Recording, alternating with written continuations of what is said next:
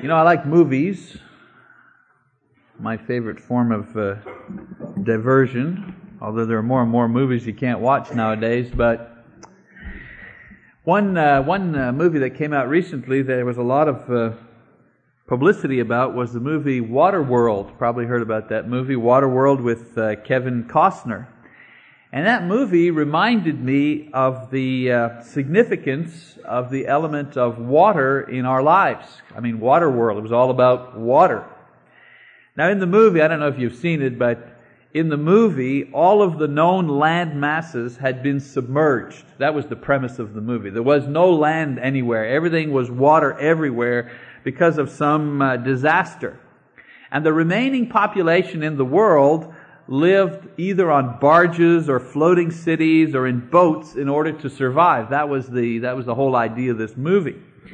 Now the making of the movie reflected the actual difficulty of surviving in an all water environment. I mean, it was the most expensive movie ever produced. And of course, unfortunately, the movie public uh, didn't enjoy two and a half hours of floating gadgetry and it bombed at the box office. But I mean, that's neither here nor there. It did remind me, however, of the enormous importance of water, not only, not only in an environmental context, but the use of water throughout the Bible to demonstrate a variety of spiritual truths. God uses a whole um, gamut of things, of objects to teach. You know, Jesus taught using all kinds of examples, you know, wheat and tares and, you know, uh, uh, examples uh, using farm uh, uh, crops and so on and so forth. Well, God has used the idea of water, the element of water, all the way through the Bible to teach us a variety of spiritual truths. And this morning, I'd like to share some of those uh, from the Bible with you. I guess the, the most obvious one is in the Old Testament, where God uses water as a means of judgment. Water is the thing He uses to demonstrate His power to judge. Uh, first great truth uh, that water, we see water being used as is in God's judgment. In Genesis chapter 6 verse 17, God says, I am bringing the flood of water upon the earth to destroy all flesh. Now, if you read the beginning of Genesis, you find out that the forming of the underground springs and the perfect moisture in the atmosphere caused the blooming of creation. And then, a little later on, because of sin, the raging torrent of the same water for 40 days and 40 nights would bring destruction to every living thing. You know, a symbol of blessing and also a symbol of judgment. God was not visible to man, but his judgment became visible through a massive flood of water that served as judgment because of the wickedness of man. Now, this act of judgment of God, on God's part has been preserved, if you wish, a kind of a museum. There's a museum relic of this judgment, and that is the rainbow. In Genesis chapter 9 verse uh, 14, God promised not to use water as a universal judgment again, and He put a rainbow in the sky as a symbol of that promise. And so when we see a rainbow, we not only see the rainbow, but we see behind it the original judgment on the world expressed by God through water. Now, although God has used water to bless and to judge uh, individual nations, you know, uh, the idea of water is not just for judgment in the Old Testament. For example, the Israelites they crossed the Red Sea and God separated the water, and that was a blessing, and they walked all the way through in Genesis 14. And yet, when the Egyptians tried to cross and, and, and, you know, and chase after them, the very same water came down and destroyed the, the Egyptian army. We find out also that God withhold the rain from the uh, Israelites for three years. And then Elijah prayed and God provided the rain. So you see the idea, you know, the, the water is used as a blessing and it's used also as an act of judgment. Now, in the past, God has used too much water or too little water for His own purpose in different parts of the world. But He has refrained from using water as a universal judgment according to His promise. So that's one symbol that we see of water, the use of water for judgment on God's people and on God's enemies. We see another way that God has used water, and that is water as a form or as a means of purification. The use of water for bathing is as old as man. And it's natural, therefore, that water be used as a means to cleanse that part of the body that cannot be seen, and that's the heart. The Old Testament describes the elaborate ceremony that the priests and the Levites would undergo before they would begin their ministry. In Exodus chapter 29 verse 4, Moses brings, uh, Moses was to bring Aaron and his sons before the people and he was to put on the, the vestment, the holy vestments, and he was to go in and, and serve at the temple. But before he could do any of that, the first command was that uh, uh, Aaron and his sons had to wash. They had to cleanse themselves with water before putting on the vestments, before going in and serving in the uh, tabernacle. In Exodus chapter 30, verses 17 to 21, the Lord commands the priests to wash in water completely every time they entered the tent of meeting. And this was done under the penalty of death. Imagine I mean, you know, you didn't wash your hands before you eat. Your mother would, you know, bawl you out. But here, if you didn't wash before going into the temple to offer sacrifice, you would die. As a matter of fact, Solomon's temple, when it was built, had ten bronze lavers, if you wish, these huge lavers where the priests would wash their hands and their feet. And so the water symbolized the cleansing of the individual in preparation to meet and to serve God. It did not cleanse the conscience, we know that, only the blood, as uh, uh, Bobby uh, sang, uh, only the blood of Jesus Christ can cleanse the conscience. But the water did signify a purification of intent, a purification and a preparation to stand before God and to serve Him. You know, it's interesting that just as the priests washed their hands and their feet in water every time they prepared themselves to administer the sacrifices to God on behalf of the people. Every time they did that, they washed their hands and their feet. You notice when, uh, during the Last Supper, Jesus washed the feet of the apostles with water to prepare and to purify them to eventually administer his sacrifice to God by the preaching of the gospel to the people. There's the significant link between the two. That's why it was important that all of them wash their feet. They were going to be ministers of God to the people by preaching the gospel, and Jesus was preparing them for that ministry, just like the priests were prepared through washing in the Old Testament. And so God has used water as a way to remind man that he must cleanse the inside as well as the outside of his body. Well, there's another, and I suppose in the New Testament, another use of water, and that is water as a means of separation. Water as a means of separation. Um, in the Old Testament, water separated the living from the dead in judgment during Noah's. You know, what was the difference between those who made it and those who didn't? Well, those who didn't make it were under the water, and those who did make it were on top of the water. They were in the ark. The water was a means of separation. For the Israelites, water separated the ones ready to serve the temple from those who were unclean and unprepared to serve the temple. In the New Testament, the use of water has been exclusively used in reference to baptism. As a matter of fact, the word bapti- uh, baptism comes from a Greek word which means to plunge or to immerse in water. The term baptism is significantly attached to water because it meant to bury something or to plunge something in the water. And it is clear from the references in the New Testament that what a person was plunged or buried or immersed in was water. For example, in Acts chapter 8 verse 36, a person hearing the gospel asks the preacher, here is water. What prevents me from being baptized? In other words, here's some water. What prevents me from being buried or plunged or immersed? God has used water baptism as a means to demonstrate the separation of a person from a lot of different things. I think we don't think about that very much. We just think of the water. You know, it's important to go all the way under. You know, a lot of people say, well, what if my little finger didn't go under? What if a little hair? In my case, no problem. But I mean, some people, what if a little bit of hair was sticking out? You know, that's usually the, the issue. And I'm saying, you know, that's, that's not the issue here. The issue is that the water, the, the burial in the water represents a separation. That's the important symbolism here, actually the symbolism that represents what is actually taking place.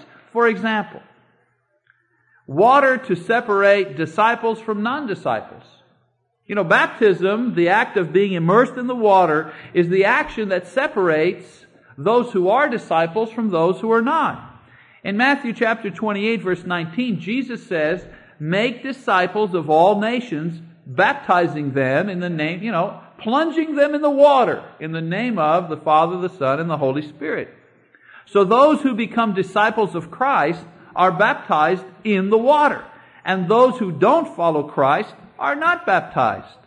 Baptism in water is the defining physical experience that separates a disciple from a non-disciple. If you're not a disciple of Jesus, why would you ever go through baptism? I mean, that's almost a humiliating uh, uh, kind of experience. There you are in the water, and somebody just you know dunks you underneath. You're like you know dying. There are other characteristics of the disciple, of course you know, uh, an attitude, a purity of life, and so on and so forth. But baptism is the primary one. Just like the priests could not serve in the temple without first washing. A person cannot serve God as, as a disciple without first being baptized. Another symbol, if you wish, another uh, way that water is used is to separate the saved from the unsaved. Mark chapter 16, verse 16. Jesus himself says, Those who believe and are baptized will be saved, and those who disbelieve will be condemned. You know, Jesus himself says that those who believe and are baptized, they are the ones who are going to be saved. That means that those who disbelieve and consequently are not baptized, do not go through the separation of water, will not be saved. Now, I've heard people say, well, I've seen a lot of baptized people act like unbelievers. You ever heard that? Well, I know a lot of people who've been baptized and they act like unbelievers. They're worse than the pagans. And I say to you, sure, I've seen a lot of those people too, and don't worry about that. God will judge the hypocrites. That's not our job to figure out who's a hypocrite. God will judge the hypocrites. Don't worry about that. But Jesus says that baptism is the dividing line between saved and lost. Which side of that line do you want to be on? That's the challenge that he makes in Mark chapter 16, verse 16. Another separation, if you wish, of, of, baptism is this. Baptism is there to separate those who are in the kingdom from those who are outside of the kingdom. In John chapter 3 verse 5, Jesus says, unless one is born again of the water, there's baptism, and the Spirit, there's the Holy Spirit. Acts chapter 2 verse 38 tells you that when you are baptized, you receive the Holy Spirit. Jesus says, unless one is born again of the water and the Spirit, he cannot see the kingdom of God.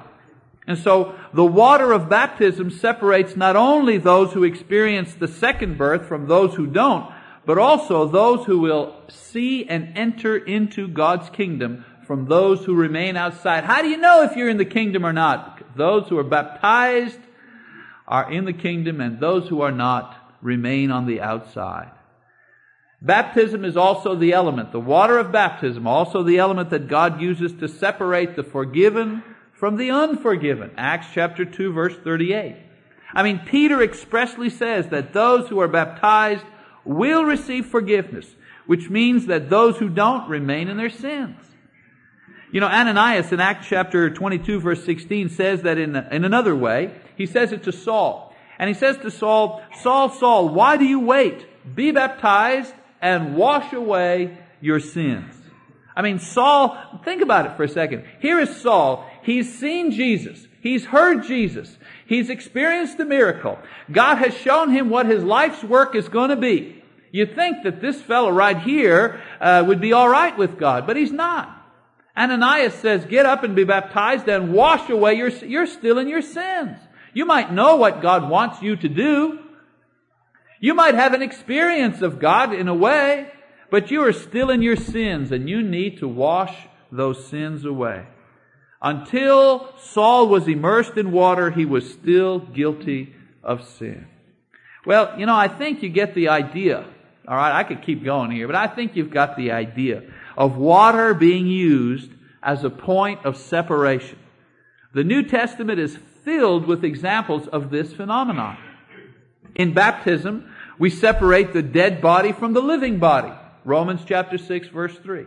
In baptism, we separate ourselves from every other allegiance except Christ, where we put on His name exclusively. That's what Paul is saying in Galatians 3 verse 26 when he says, all those who have been baptized into Christ have put on Christ. They, you have put on the robes of righteousness. You have chosen where you stand at the, at the moment that you are baptized.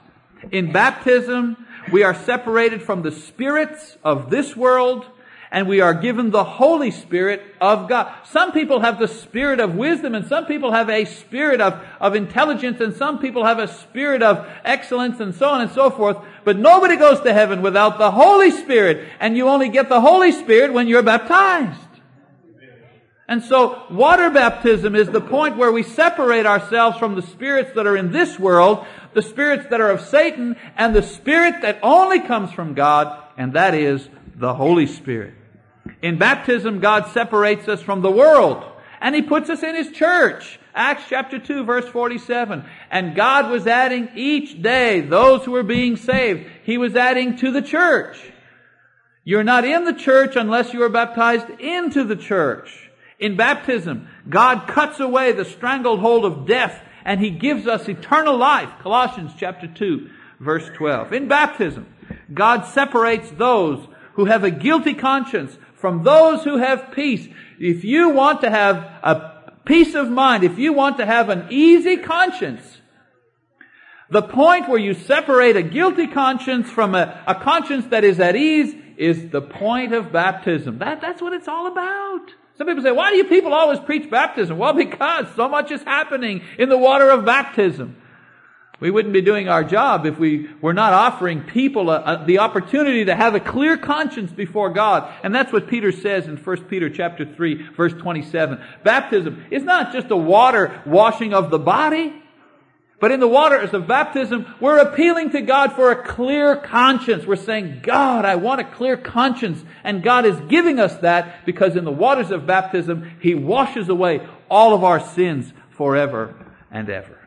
And so, since the appearance of Christ, who is sent by God to save and to judge, water, through baptism, is the means that God uses to separate those who are with Him from those who are, not. You know, when Jesus said, You're with me or you're against me, right? When Jesus said, You're either with me or against me, the water of baptism is the point. That's the dividing line. You know when they say put a, put a line in the sand. We don't put a line in the sand. The line in the sand is the water of baptism. Those who are with him have been baptized into his name. And those who are against him, for whatever reason, I'm not ready. I don't know enough. I don't want to give up my sin. I don't believe you need to be buried in the waters. I was baptized when I was a little baby. Blah, blah, blah, blah, blah, blah, blah. Whatever your reason, you have n- chosen not to stand with him by being separated from whatever you've got through the waters of baptism. In the movie, Waterworld, the producers envisioned a world without God that had undergone the same results as the wicked times of Noah. You know, a worldwide flood. They were uh, kind of pessimistic, I think, in this uh, movie. I mean, the conclusion of the movie, the earth would survive. In the end, they do find a little bit of land there and and they, and they keep on going. In the movie, the wicked men of the earth survive and they become more wicked than before. And in the movie, the very best of men, of course, played by Kevin Costner, don't become more noble. They don't, the water doesn't separate them from their past. The best men in the movie simply adapt to the changing environment. In this case, Kevin Costner grows a pair of fins and he becomes more like a fish so he's able to survive in the new environment. Well, our take on reality from a biblical perspective is much more encouraging. From our perspective, the earth does survive the water judgment, but one day will be destroyed altogether by heat, and it'll be replaced by a new heaven and a new earth. And wicked men also do survive in our world, but God provides a way for them to purify their lives and become useful once again. And in our world, instead of a man reverting back to becoming a fish, God himself becomes a man and offers all men and all women the way to become like God. A much more encouraging prospect. And the way to do this, the way to do this is not to figure out how to live in the water. The way to do this is to separate themselves from sin, to separate themselves from this world, to separate themselves from their guilty consciences, to separate themselves from the past, from their allegiances, from the unsaved, from the unbelievers, to separate themselves from death itself. And the way that we do this is by being buried in the water through faith in Christ Jesus our Lord. I encourage you this morning, based on what you've heard, to come. If you have not already, and allow God to separate you to Himself away from all these things and be baptized. Do not hesitate. Be separate from all those things. Make your choice to stand with Christ as we stand and as we sing.